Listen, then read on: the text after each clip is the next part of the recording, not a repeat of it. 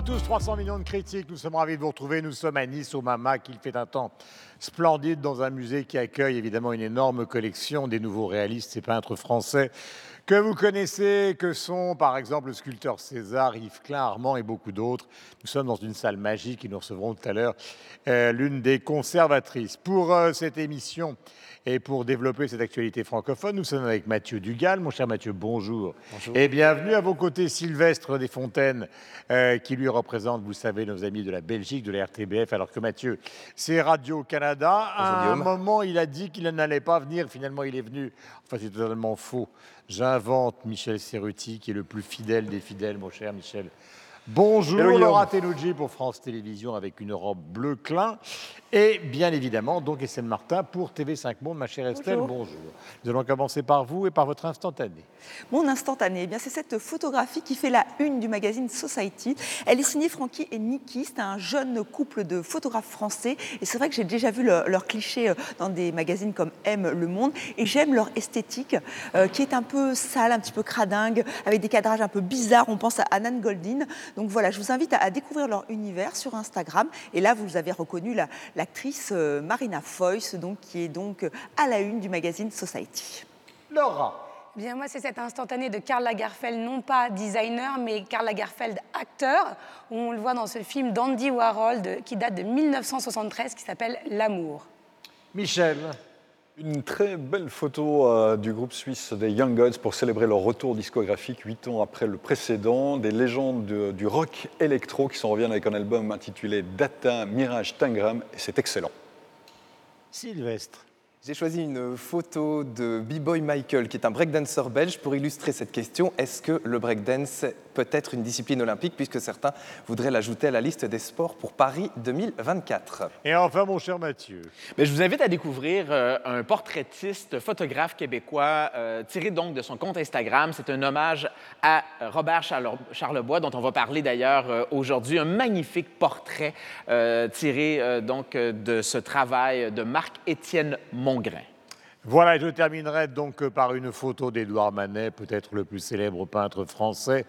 Euh, Édouard Manet, dont une exposition, enfin dont un des tableaux les plus célèbres, un bar aux Folies Bergères, est exposé donc à la Fondation Vuitton dans le cadre de la, de la collection Courtauld, qui est une collection extraordinaire on retrouve notamment le tableau de Van Gogh avec euh, euh, l'homme à l'oreille bandé. Donc il faut absolument aller voir cette exposition et penser à Manet. Voici le sommaire de cette émission. Nous sommes à Nice. Nous allons parler de peinture, nous allons parler de musique et de cinéma dans l'instant. Voici le sommaire. Ours d'argent lors de la dernière Berlinale, grâce à Dieu, le nouveau film de François Ozon nous fera nous poser la question du cinéma labellisé fiction tirée de faits réels et de son intérêt sociétal. Depuis les années 60, Robert Charlebois tisse une carrière singulière, poétique et rebelle. Et pour la sortie de son 25e album studio, une question s'impose Robert Charlebois est-il un classique? Nous sommes à Nice et son fameux carnaval bat encore son plein. Les carnavals sont partout dans l'espace francophone et nous allons en parler. Instantané, invités, coup de cœur sont aussi au programme. 300 millions de critiques, c'est tout de suite. Nous allons commencer par le cinéma et par euh, ce film Ours d'argent lors de la dernière Berlinade. Il s'agit du dernier film de François Ozon qui s'appelle Grâce à Dieu et qui raconte sous forme fictionnelle donc un scandale réel lié à une affaire présumée de pédophilie au sein donc de l'Église catholique française, une affaire qui n'a pas encore été jugée. C'est à cause de cela que la sortie du film a été pendant un certain temps menacée, demande qui finalement a été déboutée par les tribunaux, ce qui fait que le film est bien sorti en France, en Suisse, qu'il va sortir en Belgique. Et la question que nous allons nous poser est moins autour de la thématique du film que de la réalité de ces films qui sont construits à partir de fiction réelle. Mais auparavant, euh, euh, euh, nous allons voir cette bande-annonce de Grâce à Dieu signée François Ozon. Je m'appelle Alexandre Guérin, père de cinq enfants. Je découvre il y a un mois, par hasard, que le père Prénat est revenu sur la région de Lyon, comme avant. Il t'a vu? Oui, je sais. Pourquoi cet homme s'occupe-t-il encore d'enfants Les samedis après-midi, il m'emmenait dans le local photo de la paroisse. Il me disait c'est notre secret. Je suis horrifié par ce que vous me dites. Enfin, moi, ce que j'attends, c'est une sanction de l'Église à son encontre. Je vais être clair avec vous, le père Prénat restera toujours prêtre. Vous avez une idée d'autres victimes qui pourraient témoigner Mais je suis sûr qu'il en existe. Il y a une plainte qui a été déposée contre Prénat. Putain, c'est pas vrai. Mais regarde, il est encore avec des gosses. Je croyais qu'il était mort. Il va falloir faire quelque chose. Faut réunir euh, d'autres victimes. Et j'attends depuis toujours ce moment que je puisse enfin tout raconter moi aussi. c'est important. Est-ce que vous voulez porter plainte contre Bernard Prenat Ouais, je porte plainte. Nous sommes confrontés à des faits anciens et grâce à Dieu, tous ces faits sont prescrits. Vous vous rendez compte de la violence de ce que vous venez de dire? Grâce à Dieu, ça veut dire heureusement. Moi, je voudrais vous dire que je fais pas ça contre l'Église, mais pour l'Église. Maman, tu te souviens Un jour, en sortant du catéchisme, je t'avais dit euh, que Prena m'avait embrassé. Pourquoi vous étiez pas allé voir la police? Peut-être qu'on aurait dû. Ça fait plus de 30 ans, Alexandre. Maman, il s'agit d'aujourd'hui, du père Prénat qui est toujours en contact avec des enfants. Tu as toujours été doué pour remuer la merde. Tu n'as pas le monopole de la souffrance, y a pas que toi qui souffres ici. Hein. La vérité qui sort enfin. Ah ben bravo. Putain, la vérité, c'est que tu nous emmerdes avec ton histoire de curé Les parents parlent que de ça, hein, jour et nuit Tu t'as toujours tourné autour de toi, de tes putains de problèmes Moi, j'ai rien construit. hein. Pas de famille, pas de boulot. Mais essaye de faire quelque chose de ta vie. Mais justement, c'est ça ma vie, tu vois. La parole libérée, c'est ça ma vie. Tu comprends rien en fait, hein.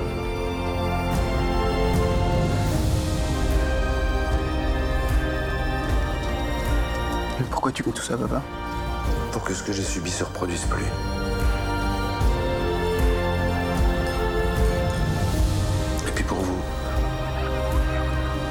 Vous arrive quelque chose, vous savez maintenant qu'il faut pas avoir peur de parler.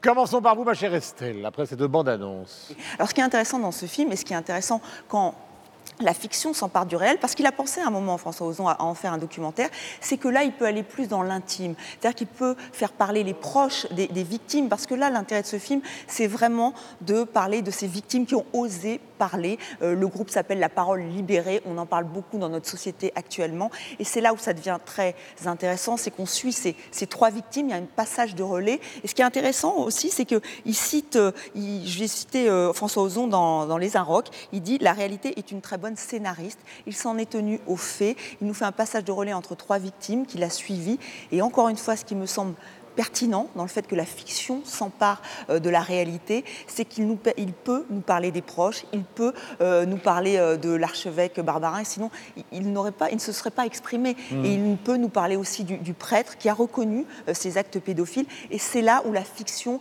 apporte un plus à la réalité. Même s'il y a de excellents documentaires, hein, ça c'est pas ce que je veux dire, mais là je trouve qu'il y a une force dans ce film euh, qui qui existe parce que c'est une fiction et parce que François Ozon s'est emparé de, ce, de cette réalité.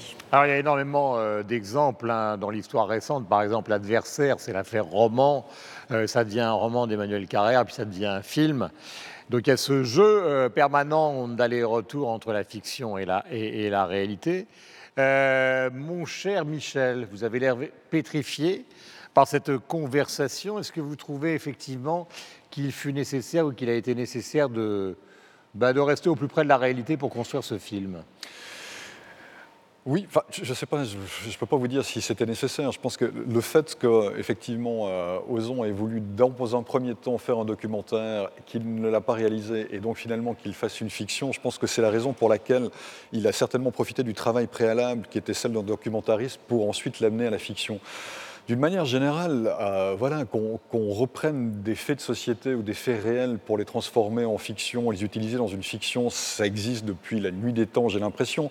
Dans ce cas particulier, on a cristallisé quelque chose autour du fait que c'était vraiment très très en, écho avec l'actualité, puisqu'il y a eu le procès précisément de l'archevêque. euh, euh, Barbara. Même Madame Bovary est inspirée de, de Oui. faits divers. hein. Ah oui, mais c'est le cas depuis toujours, il me semble en l'occurrence. Maintenant, il y a un cadre qui existe, qui est un cadre légal avec lequel eh bien, un réalisateur de film ou des documentaristes de télévision ou des journalistes euh, au quotidien le font dans l'actualité, c'est-à-dire doivent rester euh, dans ce cadre-là.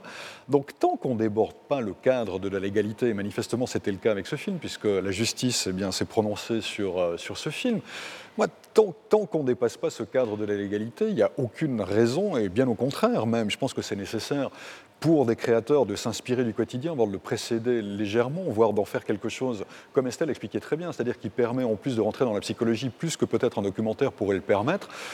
Pour moi, c'est un film qui est non seulement parfaitement réussi de par la performance des acteurs, euh, Swan Arlo en particulier, mais en plus qui permet d'entrer dans une réalité qu'on connaît pas très bien et dans laquelle je me suis un tout petit peu retrouvé, je dois vous le dire, parce que pour avoir interviewé à l'époque des représentants de l'Église en Suisse quand il y avait des scandales d'abus sexuels ou de pédophilie, moi j'ai retrouvé euh, cette déconnexion du réel chez, chez les membres de l'Église et que François Ozon a très bien rendu, parce que quand on discute avec eux, il y a un côté où on a l'impression qu'ils sont à la fois dans le réel et puis en même temps ailleurs, ils comprennent pas véritablement, pas complètement ce qu'on est en train de leur expliquer, ce qu'on est en train de leur dire.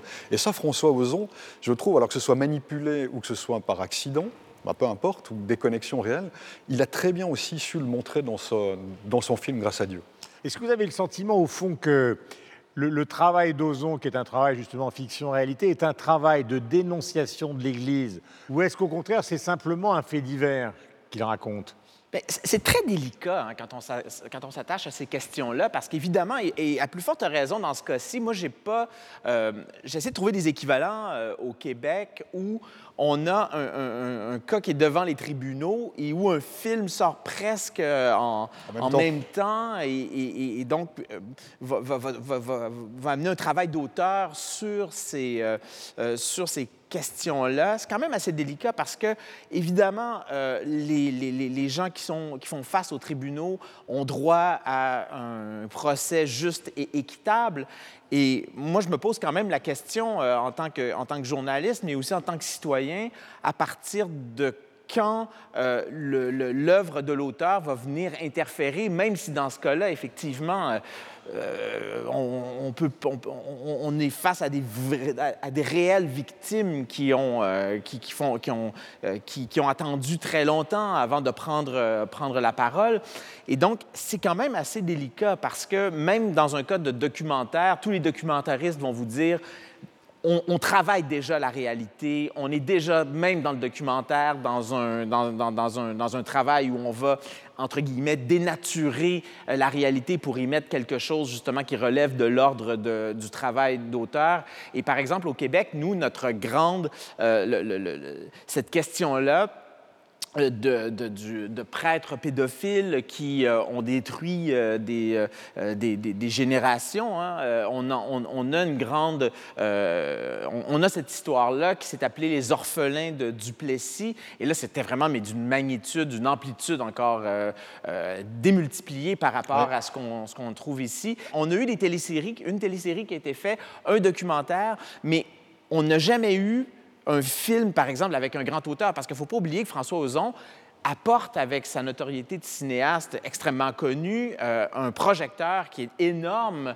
Et donc... euh, Il y avait eu le précédent quand même du, du film américain qui a remporté des prix absolument partout, que sur l'enquête du Boston Globe. Enfin, je Ouais. on n'est pas dans... Spotlight. Oui, on n'est pas dans quelque chose de totalement nouveau. Non, mais en même temps, le fait qu'on se retrouve avec un cinéaste qui a une notoriété, qui va prendre cette histoire-là, qui va mettre ces faits-là dans la bouche euh, et incarné par des, des comédiens, moi, je trouve ça extraordinaire parce qu'effectivement, on a des gens qui ont souffert et qui ont attendu très, très longtemps avant de se prononcer, mais en même temps, il ne faut pas oublier qu'on est dans un film d'auteur, on a un regard euh, et par le fait même, ce film-là va peut-être avoir plus d'impact Mais- dans l'imaginaire collectif Mais tant qu'on- qu'une décision de justice. Mais tant qu'on ne dépasse pas Alors, le cadre justement, légal.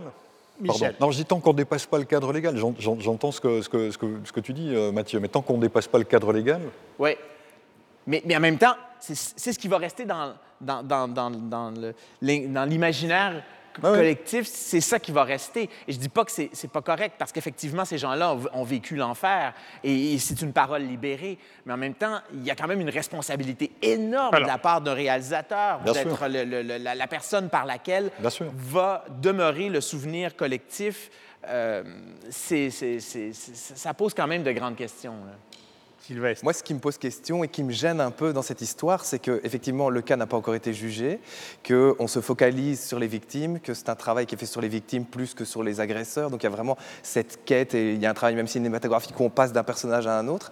Mais ce qui m'ennuie, c'est qu'on ait gardé, euh, en tout cas ce qui m'interpelle, c'est qu'on ait gardé le nom du cardinal Barbarin et euh, du, euh, du père Bernard Preya, parce que en, définitive, on aurait très bien pu considérer que c'était une œuvre de full fiction fiction en changeant simplement ces deux noms-là. C'est impossible. Ces deux noms-là, parce que On lui aurait fait un procès à François Ozon en lui disant vous, vous utilisez des pseudonymes alors qu'on on sait qui sont ces gens. Il a dit d'ailleurs qu'il qu'il y avait songé, puis qu'il y avait renoncé. psychologiquement ce que ça induit chez les gens. On commence le film avec ceci est une œuvre de fiction inspirée de faits réels.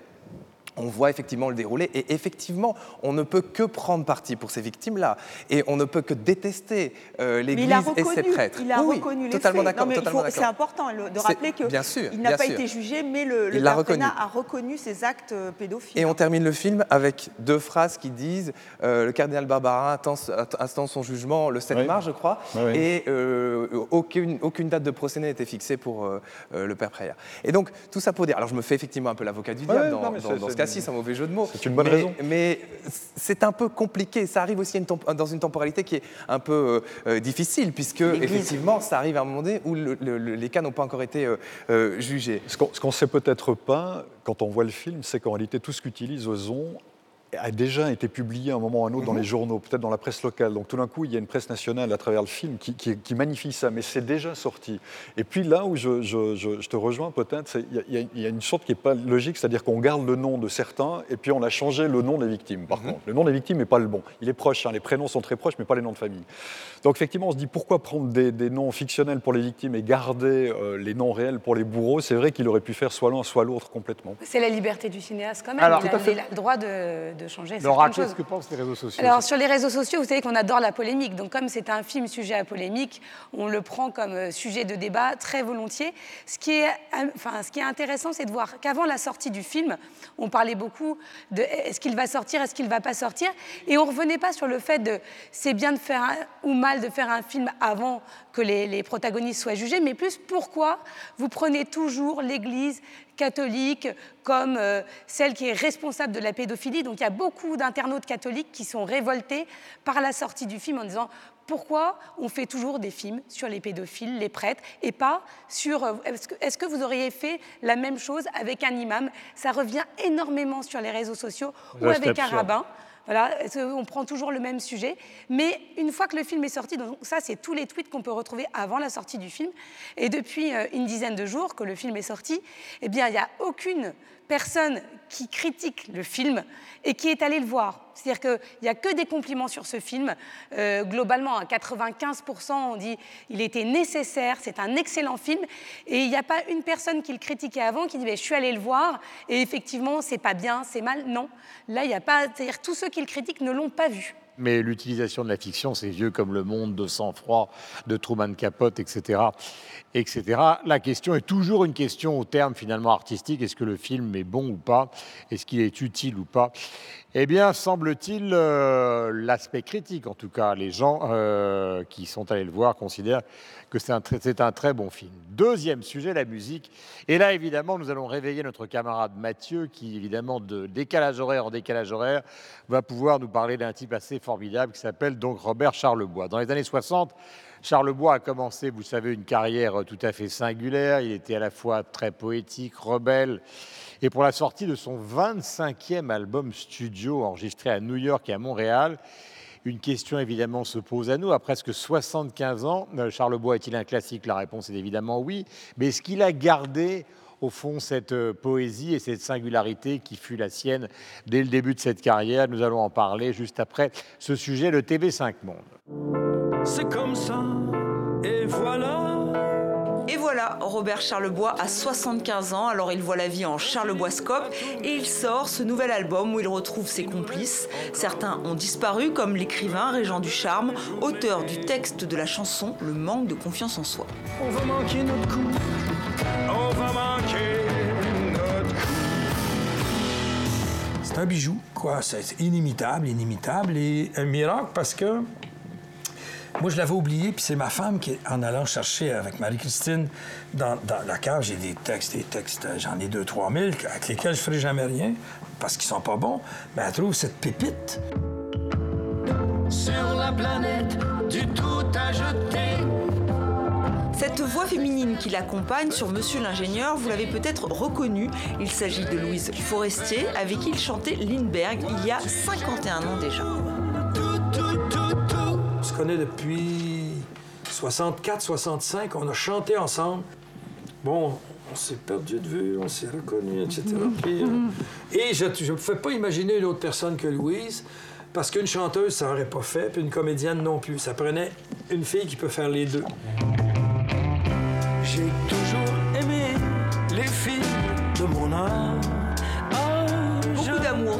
Dans ce 25e album. L'artiste célèbre les femmes de son âge, la sienne et toutes les autres. J'ai toujours aimé les filles de mon âge, oui, c'est vrai. Et encore aujourd'hui, a- même si quelquefois, euh, bon, j'admets qu'une fille de 20 ans, ça peut être très joli. Il y a des filles de 20 ans qui me disent rien du tout. Puis il y a des filles de 30 ans qui n'ont aucun charme. Puis il y a des femmes de 60, 70 ans qui te donnent la trique, comme on dit. Là. Un dernier whisky pour Johnny. Sont aussi célébrés des artistes comme Johnny Hallyday ou Elvis Presley avec une reprise en français du King. À 75 ans, il est rock Robert et ça s'entend. Ce qui vaut la suite de ce sujet, un mot d'explication d'Estelle Martin.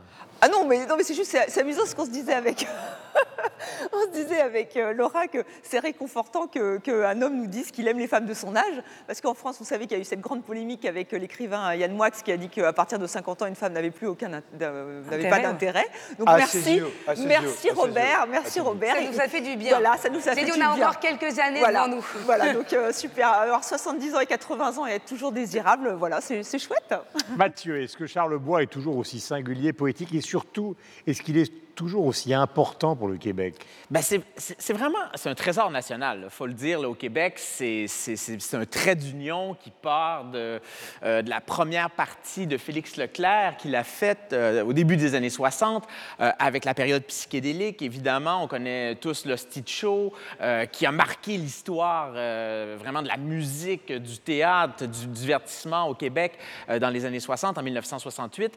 Et donc, on avait, je dois vous dire qu'on avait peut-être, euh, j'en discutais avec des amis, peut-être un peu peur de ce disque-là parce qu'on se dit, est-ce que Charlebois va encore euh, euh, faire du Charlebois, faire ce qu'il fait de mieux, réussir à se mettre à jour aussi, tout en gardant cette espèce d'héritage-là, parce qu'il n'a pas toujours fait de, euh, il a pas toujours fait des bons albums. Là, je pense par exemple à euh, Superposition avec Péloquin, euh, il y a à peu près 25 ans. Euh, au moins. pas Ouais, au moins, ouais, ouais. euh, C'est ça, ça fait Ouais. longtemps, mais et donc, ça. et donc c'était un peu. Moi, j'avais peur. Je me disais, j'espère que ça sera du bon Charlebois. Et effectivement, c'est du bon Charlebois parce que euh, on retrouve encore, par exemple, ben, il refait euh, donc un texte de Régent Ducharme. On sait que c'était un grand ami de Régent, de Régent Ducharme qui nous a quittés il y a quelques années. Et donc, il refait un, texte de Régent Ducharme. Il refait une chanson avec Louise Forestier. Louise Forestier, évidemment, grande complice de l'Hostie Show.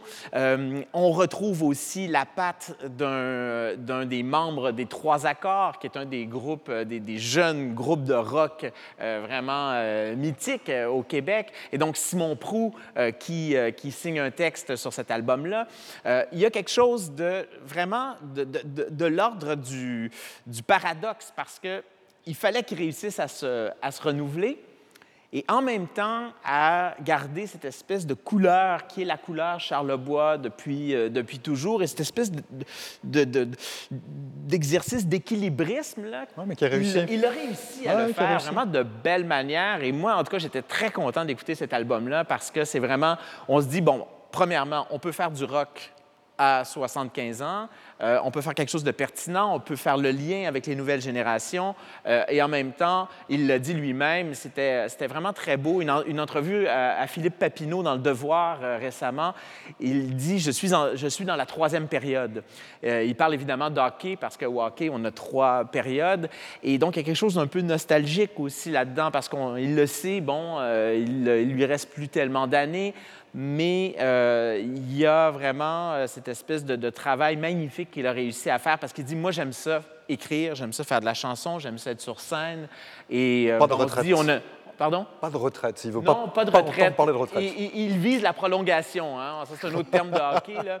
Euh, et on espère qu'il ira en prolongation parce que cet album-là, franchement, c'est. euh, Il y a un- une singularité, Ouais. c'est que pour sa génération, il est pratiquement unique au Québec, alors qu'en Angleterre, en France, euh, vous avez 7, 8, 9, 10, alors je ne parle même pas de l'Angleterre où ils sont une vingtaine euh, d'artistes de cette génération, euh, les Stones, les survivants des Beatles, qui, qui sont là, qui sont sur scène, continuent à travailler. Euh, lui, il est, il est pratiquement Et- seul encore avec Et Diane anecdote, Dufresne. et anecdote, juste avant de vous, vous passer, euh, Oui, vous parce laisser que la les autres parole. doivent dire deux mots.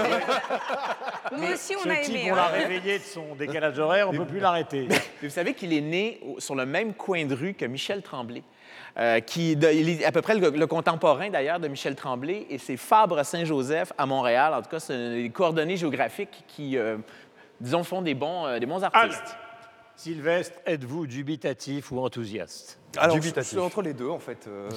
Belge, quoi. le consensus, le Bien consensus bien à la belge, comme on appelle ça, effectivement.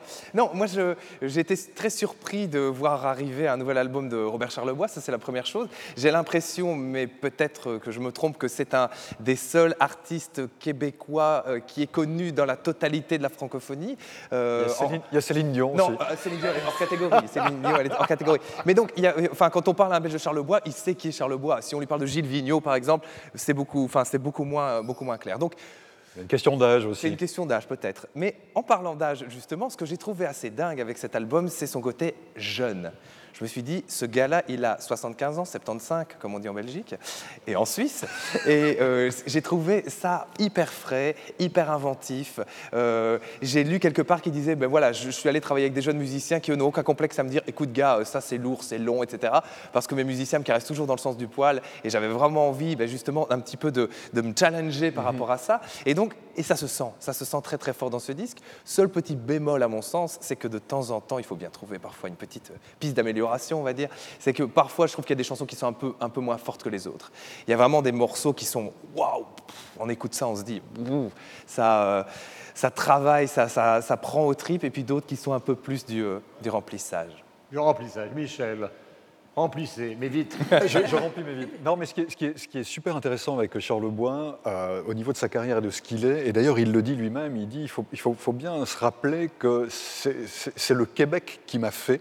Quand il parle de son succès, il parle de cette synchronicité, c'est-à-dire qu'il il- il disait je suis arrivé à une période où tout se passait au Canada, enfin au Québec notamment, et donc il était pleinement là-dedans. Il y avait une effervescence totale, et donc il incarne à lui tout seul à la fois une histoire sociologique du Québec qui- qui- qu'il a transcrit par ses chansons, et puis un parcours artistique. Et c'est comme ça, je pense aussi, c'est une des raisons pour lesquelles euh, Mathieu disait très bien que c'est un trésor national.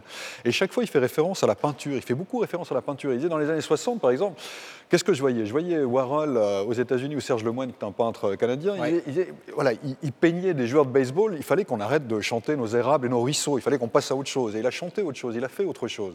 Et il y a une évolution aussi dans sa carrière avec des ratés, avec des réussis. Effectivement, superposition, c'est pas véritablement une réussite, mais il y en a le d'autres. dit aussi Mais il le dit il lui-même, l'avoue, il est hein, conscient de ça. Mais, mais il y a une évolution toujours. Et encore une fois, il y a cette évolution dans cet album-ci, je trouve, avec la patte de Charles Bois, qui a l'âge qui est le sien, qu'il assume pleinement. Qu'est-ce qu'il est sympathique. Oui, c'est ça, il Ah est oui, sympa. sympathique. Et l'album est Sympathique. sympa. Et encore et qui, qui le rend agréable à écouter, mais qui va avec lui, je trouve. Un jour, je l'ai croisé dans la rue, je lui ai dit Qu'est-ce qu'il fait ton fils? Il m'a dit Il joue de la guitare très mal, très fort. non. Mais c'est vrai qu'il est, est sympathique, il est authentique. On disait avec Estelle en préparant l'émission que cet album, c'est un peu comme rentrer dans une maison de campagne où il y a un bon feu de cheminée. On s'y sent bien, on l'écoute avec plaisir.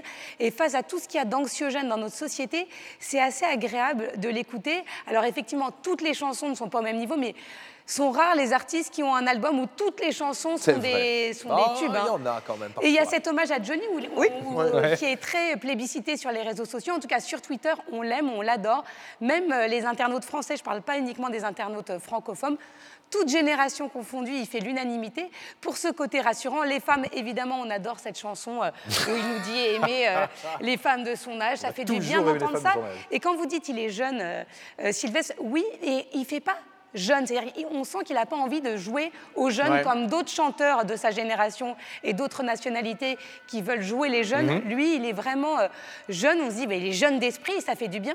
Oui, il s'est entouré de deux jeunes, vous l'avez dit, hein, deux jeunes musiciens euh, new-yorkais. Il a enregistré cet album euh, à Brooklyn. Donc euh, voilà, c'est peut-être aussi ce qui donne un peu ce, ce côté extrêmement moderne à l'album. Et juste une petite anecdote, il racontait à Catherine François, notre, notre correspondante à, à Montréal, que le Et voilà, parce que c'est le titre de cet album, en fait, il, a décidé de le choisir en écoutant Aznavour dans un entretien qui, qui se moquait un peu des, des Français. Alors je ne sais pas comment ça se passe dans le reste de la francophonie, mais on dit voilà partout. C'est-à-dire qu'on ne sait pas quoi dire, on dit eh, eh, voilà. On dit souvent voilà. Eh ben, non mais tout le monde, tout le monde, c'est vraiment un tic de la je langue suis pas, comme française. dit de Préto, je ne reprends pas Aznavour n'importe comment. Donc voilà, et voilà, et voilà. Donc, et voilà. Donc j'ai trouvé que c'était assez amusant qu'il qu'il s'amuse de, de- de ce côté euh, de francophone français. Et encore une fois, et même il y a une très belle déclaration d'amour à, à son épouse. Donc moi je trouve que ça fait du bien. Alors, nous allons parler maintenant d'art euh, contemporain. Je vais me lever mon- et donc euh, laisser mon siège à, à Rebecca François. Ma chère Rebecca, bonjour. Vous êtes chez vous, alors il est normal que vous preniez le siège de la reine d'Angleterre ou plutôt de la reine de Nice. Euh, nous sommes donc au Mamac. Euh, vous êtes conservatrice ici, vous avez une magnifique euh, sculpture de César qui est derrière vous, et puis donc des œuvres de Villègle, d'Armand, euh, d'Alain Jacquet ou, ou de Rauschenberg. D'abord, petit point historique, le Mamac existe depuis combien de temps? Il aura 30 ans l'an prochain. Si il a été souhaité par Jacques Médecin, c'est bien parce qu'il y a un foyer artistique assez impressionnant euh, à Nice, Ouais. à la fin des années 50, début des années 60, qui fait qu'on a cette formidable collection qui est Voilà, c'est autour la de nous. fameuse école de Nice. Alors, est-ce qu'on peut donner, Rebecca, une définition de l'école de Nice? Armand, Yves Klein, Marcel Reiss, des artistes plus marginaux mais tout aussi intéressants comme Claude Gilly ou Robert Malaval. Toute une génération euh, qui prend cœur sur le, sur le territoire va euh, remettre en question la peinture traditionnelle dans son acception bou- bourgeoise. Ils vont utiliser des moyens qui sont extérieurs au champ de la peinture. Ils vont avoir d'autres gestes, d'autres outils, d'autres matériaux. Ils vont remplacer le pinceau par la presse hydraulique, par exemple, pour César. Euh, la peinture par une dauphine qui est symptomatique des années 60. Jacques Villeglé, qui est, Ouais, qui est derrière affiches nous, déchirées. va utiliser les affiches. Donc, toute cette génération-là va montrer la, la beauté du quotidien, la beauté qui nous entoure finalement, et dont on ne voit pas la qualité plastique. Euh, il y a également cette euh, sorte d'irrévérence, c'est une, sorte de, jeu entre un geste absolu et euh, des gestes désinvoltes. Il y a un art d'attitude finalement qui les qualifie. Euh, il y a des expositions comme par exemple celle de Bernard Venet, qui est originaire de la région et qui lui-même a une fondation euh, pas très loin d'ici, du côté de Saint-Tropez, qui est extraordinaire, où il a collectionné, puisqu'il a vécu à New York, les plus grands artistes conceptuels américains ou les artistes minimalistes américains. Et là, c'est vraiment le Venet conceptuel. Donc, Euh, Bernard Venet initie ce travail à Nice et le parachève à New York où il va, où il va habiter. Et euh, l'idée est euh, aussi un geste d'appropriation, alors non pas d'objets comme chez les nouveaux réalistes ou de l'imagerie publicitaire comme les artistes du pop art, mais une appropriation ben, de euh, l'objet mathématique, les structures, les chiffres, comment on peut amener tout ce vocabulaire finalement dans le monde de l'art. Et Bernard Venet, comme Armand d'ailleurs, qu'il a accueilli à New York à ses débuts, a cette personnalité qui fait, qui met les gens en lien, qui rentre en dialogue. c'était une petite bande en fait. hein. Il y a un aspect compagnonnage euh, international extraordinaire, parce qu'ils ont vécu les uns chez les autres. Donald Judd était en même euh, immeuble que Venet les autres. Euh, il y a une chose qui est importante, c'est qu'il y a quand même deux personnages qui ont, qui ont d'une certaine manière joué un rôle énorme dans les collections qui sont ici, c'est Yves Klein et, évidemment euh, Niki de Saint-Phal qui a fait une donation colossale, presque 200 œuvres euh, qui, sont, qui sont toutes ici. Exactement. Nous avons une donation en 2001, un an avant sa mort, de près de 200 œuvres. Il y a une partie de la donation qui est montrée euh, de manière permanente au musée, dans une salle qui lui est dédiée, qu'on renouvelle comme tous nos accrochages tous les ans. Et euh, beaucoup voyagent. Là, on prête euh, beaucoup d'œuvres de Niki de Saint-Phal à Madrid et Barcelone cette année. On a aussi une salle qui est dédiée, fait unique en Europe, à Yves Klein, parce qu'on possède euh, de très belles œuvres, dont une anthropométrie qui va bientôt voyager au Centre Pompidou. Et ce fonds Yves Klein est complété grâce à la générosité également de la famille. Ceci constitue vraiment notre ADN. Et il y a une autre figure dont on n'a pas parlé qui est très importante pour le musée, c'est Ben puisque euh, on a une pièce assez incroyable qui est la Cambra. C'est le musée de Ben qui est là de manière permanente à l'étage au-dessus de nous et qui va lui aussi révolutionner l'histoire de l'art en apportant un geste d'attitude. Vous le disiez pour l'hôtel Shanxi, ils se reconnaissent tous. Oui, l'art c'est la vie, c'est un amusement, c'est une période qui est pleine d'effervescence où finalement tout est possible. et où euh, bah, les artistes communiquent entre eux euh, et créent ouais, cette diagonale de fou entre Paris, New York, Nice, Los Angeles également pour, euh, pour Marcel Rice notamment. Et merci Rebecca. Le troisième sujet de 300 millions de critiques euh, consacre, euh, est consacré au fameux carnaval de Nice. Alors des carnavals, il y en a un petit peu partout dans le monde.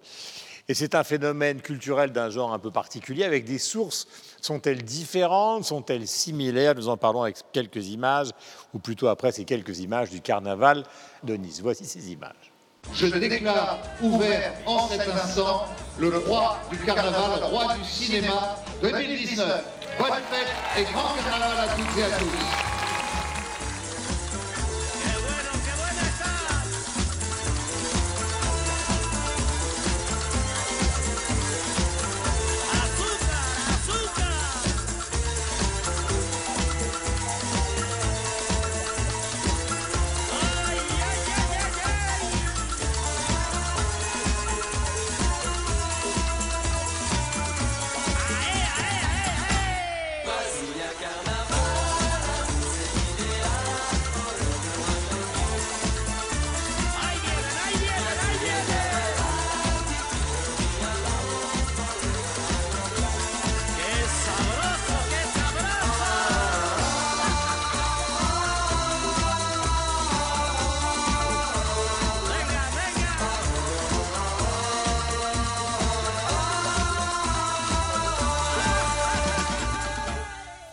Enfoncé dans son fauteuil moelleux, j'ai l'impression d'être comme Louis XIV, un peu avachi vers la fin, en 1714. Euh, espérons que ça se terminera mieux. Ma chère Laura, Oui. vous qui d'une certaine manière êtes la régionale de l'étape. Oui, j'aurais aimé être la reine des fleurs de ce carnaval. Voilà. Mais j'attends Euh, toujours. Je suis votre reine peut-être à vous. Voilà. Ça me Oh. Commençons par les réseaux Évidemment. sociaux, parce qu'ils parlent beaucoup des carnavals sur les réseaux sociaux. Il ne parle que du carnaval de Nice, vous imaginez Bah. bien. Non, mais c'est Laura, vrai que redescendez c'est- sur c'est ces un beau carnaval qui se termine aujourd'hui et qui donnait la place au, au cinéma. Et on en a parlé effectivement euh, beaucoup sur les réseaux sociaux. Pas assez parce que euh, beaucoup de touristes viennent voir le carnaval, mais pas assez de Français. Enfin, en tout cas, c'est ce que je ressens quand j'ai la chance de pouvoir le vivre. Et donc, a- les Niçois adorent leur carnaval, sont très fiers de leur carnaval, avec Venise et, euh, et celui de Rio. C'est les trois grands carnavals internationaux. Bien sûr, il y a plein de carnavals, on va le voir. euh, Tous les pays euh, n'ont pas qu'un seul carnaval, d'ailleurs, il y en a plein. Et quand on va regarder sur les réseaux sociaux qu'on tape carnaval, on découvre aussi plein de petits carnavals, comme le carnaval de Limoux, qui est le plus vieux carnaval de France et le plus long surtout. De Limoux. De Limoux, près de Carcassonne. Il dure trois mois. Pendant trois mois, il y a des festivités. Ça commence à Noël et ça se termine durant la, semaine sainte. Donc beaucoup de posts parce que forcément, pour parler du carnaval, c'est plutôt des réseaux comme Pinterest ou Instagram. On va retrouver des photos, des vidéos, des défilés, des chars. À Nice, c'est un peu particulier parce qu'il y a des chars, mais on se déguise moins. Euh, à Rio, vous voyez euh, tous les habitants qui se déguisent et qui prennent part au carnaval.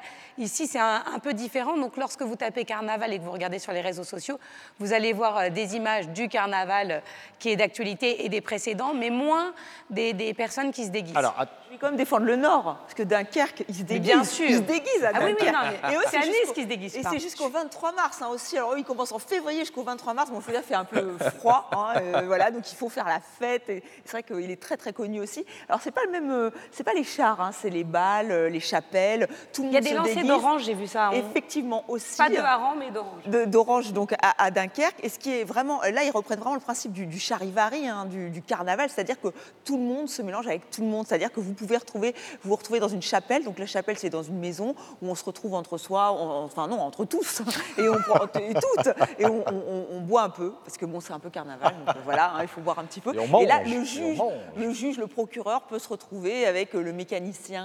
euh, et vraiment, c'est vraiment cet esprit carnaval de, de que la société se mélange. Et c'est vraiment, euh, en tout cas, moi, celui de Dunkerque est, est très, très présent dans, dans- dans- au niveau des images et au niveau des déguisements des, des personnes. C'est une vraie tradition en France. Vous êtes d'une érudition alcoolisée qui m'impressionne. J'adore Ma chère. Estelle Martine. Euh, Michel, ça existe le carnaval? Oh oui, oh que oui. Non, mais je crois que c'est une spécificité des carnavals. C'est le carnaval justement. à clochette chez vous avec. euh, Carnaval. Guillaume, il va falloir que vous veniez un peu plus en Suisse et fréquenter d'autres endroits que les palais. Non, non, franchement, il y a des carnavals impressionnants. Le carnaval de Bâle, notamment, est certainement le plus connu. Il est inscrit au patrimoine immatériel de l'UNESCO, par exemple. C'est le plus grand carnaval, euh, on va dire, protestant du monde et c'est le plus grand carnaval de, de Suisse. Il existe depuis au moins 1376. Il faut dire que 20 ans plus tôt, toute la ville a été ravagée par un tremblement de terre, donc on a perdu les archives. Peut-être que ça existe même depuis plus loin. Non, non, le carnaval, il y a le carnaval de Lucerne, le carnaval, lui, qui est catholique, par contre.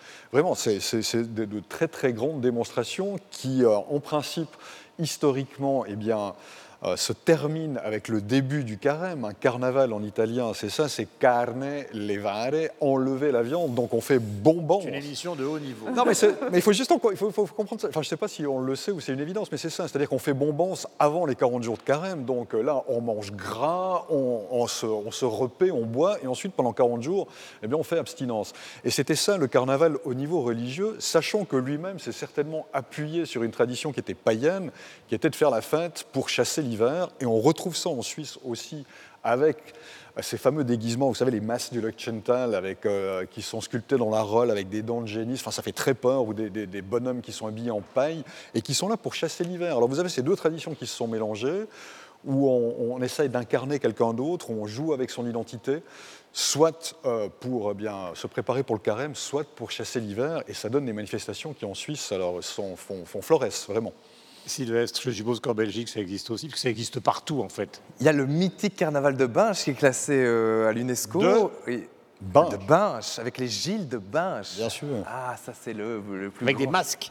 Des masques, alors c'est très très codifié. Euh, Ils sortent avec des masques un jour, mais sans plumes d'autruche, avec des plumes d'autruche le lendemain. Donc c'est vraiment, ils ne peuvent pas s'asseoir en public, euh, ils, ils ne peuvent euh, pas être ivres, ils mangent des huîtres le matin. Donc il y a vraiment toute une, Ouais. toute une série de, Ouais. de choses qui sont très codifiées. Il est classé à l'UNESCO. Il y en a un deuxième qui est beaucoup plus méconnu, c'est le carnaval d'Alost, qui est très intéressant parce que c'est un carnaval très politique, avec une satire très forte euh, de la politique internationale et de la politique belge, où on voit des chars, par exemple. On en a vu une année et ça fait un scandale immense, même c'était remonté jusqu'à l'UNESCO.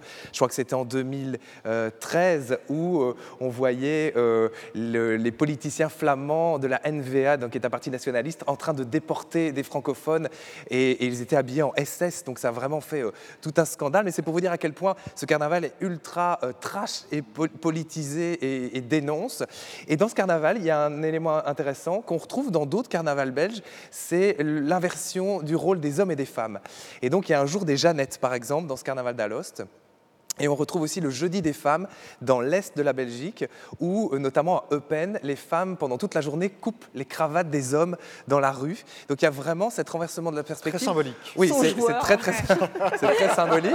Et euh, on sait à quel point les carnavals, c'est justement, et comme le disait Estelle, ce mélange et puis le renversement des perspectives, tout le monde est au même niveau. Ouais, où- c'est ça. Et il y a vraiment ce côté-là C'est le but de euh, très, carnaval. très intéressant. Et puis il y en a un qu'on ne connaît pas très bien et qui est très intéressant aussi, c'est le carnaval de Tournai, qui est un carnaval qui est à base plutôt d'art contemporain et de performance, où là les costumes sont vraiment très travaillés et on s'éloigne très fort des carnavals traditionnels, mais c'est vraiment un carnaval aussi à voir et à vivre. Donc, qui est plutôt artistique. Qui est complètement artistique, exactement, avec une, une nuit qui s'appelle la Nuit des Intrigues, où euh, tous les, les, les carnavaleux et, et le, le- le public et le- les habitants de la ville déambulent dans la ville qui a été transformée. Enfin, c'est vraiment une performance. Mais là, juste à Nice, le côté politique, il y avait aussi avec Donald Trump et Emmanuel Macron. Ils étaient Ah, présents là dans un char euh, cette a année. ouais. Non, mais il y a un char aussi concernant, concernant Harvey Weinstein, et avec une jeune femme, évidemment. Char dénonçant son attitude et défendant la position de MeToo. Évidemment, chez vous, il existe un carnaval. Il y en a beaucoup, en fait. Et d'ailleurs, en tout respect pour. euh, En fait, les personne Suisses- ne fout rien dans aucun pays. Ils sont tous déguisés avec des masques et ils passent leur temps dans les carnavals. Bon, on a un gros carnaval d'hiver, en fait, euh, et j'allais dire en tout respect pour euh, les- les- nos- mes, mes amis européens qui disent vouloir chasser l'hiver avec leur, carna- leur carnaval. le vrai hiver, il est chez nous, hein, parce que je suis parti, moi, avant hier, il faisait moins 15. Euh, pour arriver ici euh, à 15. Et d'ailleurs, cette nuit, vous avez pris- cette nuit, vous avez pris bonne mine. Pardon? Cette nuit, vous avez pris bonne mine. Ça conserve hein, Ouais. le froid. hein, ça- Mais nous, euh, ben, évidemment, le gros événement, euh, c'est le Carnaval de Québec, qui existe depuis euh, 65 ans. Évidemment, il y en a d'autres. Il y a le Bal des Neiges à Ottawa. Il y a Montréal en lumière aussi depuis peu, depuis beaucoup moins longtemps à Montréal. Mais donc, le, Carnaval de Québec, qui est né en 1954, euh, fait vraiment partie là, du folklore. Et même au niveau international, c'est aussi un événement qui est assez couru parce que c'est quand même original de se retrouver dans un carnaval, euh, littéralement, mais euh, sous la neige. Et quand je dis de la neige, il y en a vraiment beaucoup. Et d'ailleurs, anecdote, il y a euh, deux... pas une métaphore, en il y a- fait. il y a deux semaines, le carnaval de Québec a été annulé. En fait, il y a une journée du carnaval oui, qui a oui. été annulée pour cause de tempête de neige. Alors, c'est c'est ce qu'on retrouve. Mais euh, évidemment, l'hiver est très long euh, au Québec. Il fait noir, il fait froid euh, et on est, on est véritablement, on passe beaucoup de temps dans la maison. Il faut, il faut, que vous alliez, il faut que vous alliez au Bénin. Parce que si on a une seconde, pour vous dire que le carnaval existe, ou une forme de carnaval existe aussi en Afrique, et au Bénin notamment, du côté du lac Awilé, à Potosomé, à Posotomé, pardon, euh, il y a une cérémonie qui est une cérémonie animiste vaudou qui existe depuis très longtemps, où il y a une inversion comme ça des rôles entre les différentes personnes dans les villages qui permet justement d'apaiser les conflits, de résoudre les conflits. Ouais. Ça existe depuis très très longtemps. Et quand vous discutez avec les gens sur place, j'ai eu la chance d'y aller il y a une vingtaine d'années, je salue d'ailleurs François Ouessou, euh, il dit lui-même, les rythmes qu'on retrouve autour du lac euh, d'Awilé au Bénin, eh ben, on les a retrouvés en Amérique du Sud, notamment plus tard. Alors comme quoi, est-ce que ce sont les Européens et qui l'Afrique On ne sait pas d'où c'est parti, mais manifestement, il y en a au large de ces représentations où on inverse, où on prend la ça, personnalité alors, les uns des le autres. mot de la fin pour Mathieu. On retrouve moins ça chez nous, cette espèce d'inversion des rôles-là, mais je dirais que, en fait, l'inversion des rôles dans le Carnaval de Québec, il est peut-être dans le fait que pendant euh, quelques jours, on prétend qu'on aime l'hiver, parce que vous savez qu'au Québec, ça, ça fait, ça fait vraiment partie du- du- des des discussions à partir du mois de décembre jusqu'au mois de mars. Tout le monde euh, chiale contre l'hiver, on n'est plus capable, on est, on est... Et là, à Québec, pendant quelques jours, tout, euh, vraiment, là, mais on, on- on- tout d'un coup, on, on prétend qu'on est content euh, d'être dehors puis de, de- de vivre notre hiver. Et d'ailleurs, vous savez qu'une des compétitions phares euh, de ce carnaval-là, c'est la traversée du Saint-Laurent en canot. Et vous savez qu'à ce moment-là, dans l'année, le Saint-Laurent, il y a plein de glace. Mais la- vu qu'il y a- il y, a un courant qui est très fort, la glace ne tient pas. Donc, ce sont des gros blocs. Il y a des équipes, littéralement, qui prennent des canots qui sont énormes. Et c'est un équipage, euh, euh, six, je crois, six personnes, et qui tiennent le canot, mais ils sont à l'extérieur du canot parce qu'il faut qu'ils courent sur la glace en tenant le, le canot. Et on doit, comme ça, aller à contre-courant. Mais peut-être que vous, vous faites du jogging, Guillaume, non,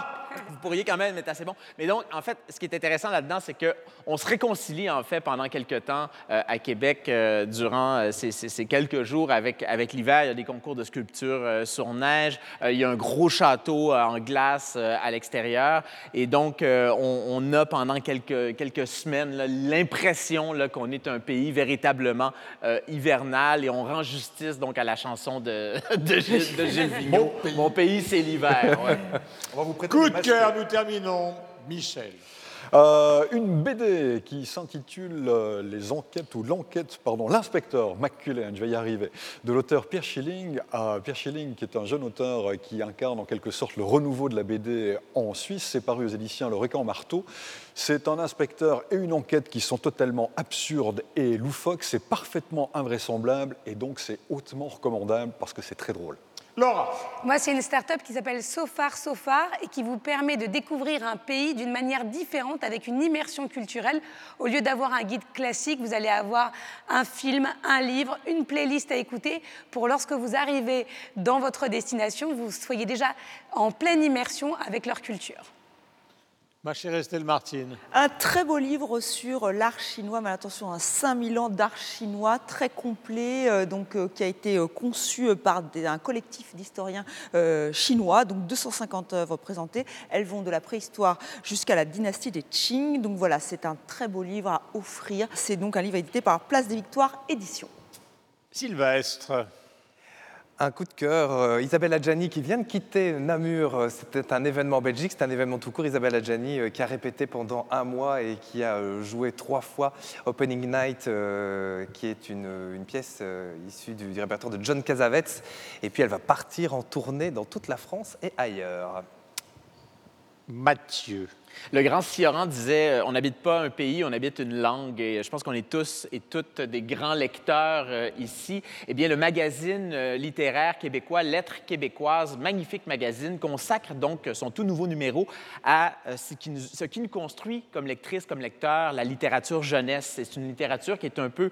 on, on- ne lui rend pas nécessairement tous les hommages qu'on lui doit. Et donc, chapeau à Lettres québécoises qui met ses auteurs euh, jeunesse vraiment en couverture. Ce sont elles et eux euh, qui euh, nous initient à la lecture. Alors, chapeau, Lettres québécoises, très beau numéro consacré à ceux qui nous aident à aimer la lecture. Voilà, alors mon coup de cœur va être un, un peu complexe. Vous allez être dans une salle donc, où il y a beaucoup d'œuvres des nouveaux réalistes et en même temps des œuvres d'Andy Warhol. Et tout ça pour dire que le star system et l'art, c'est pas exactement la même chose, que les œuvres d'Andy Warhol valent des fortunes absolues et celles des nouveaux réalistes sont beaucoup plus modestes sur le marché mondial. Ben, c'est un petit peu comme les acteurs, si vous voulez. On vient de voir disparaître Bruno Gantz, qui était probablement un des plus grands acteurs de sa génération, et pourtant il n'a jamais été dans l'imaginaire public euh, l'équivalent de Pacino ou de De Niro. Et actuellement, c'est pour ça que je vais vous parler de lui. Coup de cœur concernant Benjamin Lavergne, on sort des Césars et des Oscars. Voilà un jeune homme qui doit avoir une quarantaine d'années, qui joue Scapin à la Comédie Française. C'est tout simplement prodigieux. C'est-à-dire que c'est la plus extraordinaire prestation de l'année en France, cinéma et théâtre confondus. C'est un mélange entre euh, cette pièce de Molière entre Louis de Funès et Jim Carrey. Il est absolument extraordinaire. Il danse, il chante, il joue quatre rôles à la fois. C'est la fameuse pièce, donc vous savez, où les fils de famille sont ridicules et les pères encore plus ridicules. Et Scapin évidemment, euh, dénoue les fils de cette intrigue qui est une intrigue à base d'amour et d'argent, comme toujours chez Molière. Retenez ce nom, Benjamin Lavergne, il est absolument fantastique. Voilà, nous étions donc dans cette salle à Nice. Nous allons revenir d'ailleurs ici euh, la, la semaine prochaine, car c'est très important de connaître mieux cette collection et cet endroit, car figurez-vous que la plupart des œuvres, je parlais par exemple du prix des Warhol aujourd'hui, qui sont inatteignables dans le monde entier, eh bien, ont été achetées justement avant même que le musée n'existe par des adjoints de la mairie chargés des affaires culturelles qui effectivement ont pu faire euh, euh, ces travaux fantastiques et créer cette collection exceptionnelle. Nous nous retrouvons la semaine prochaine. Merci à vous tous, 300 millions de critiques.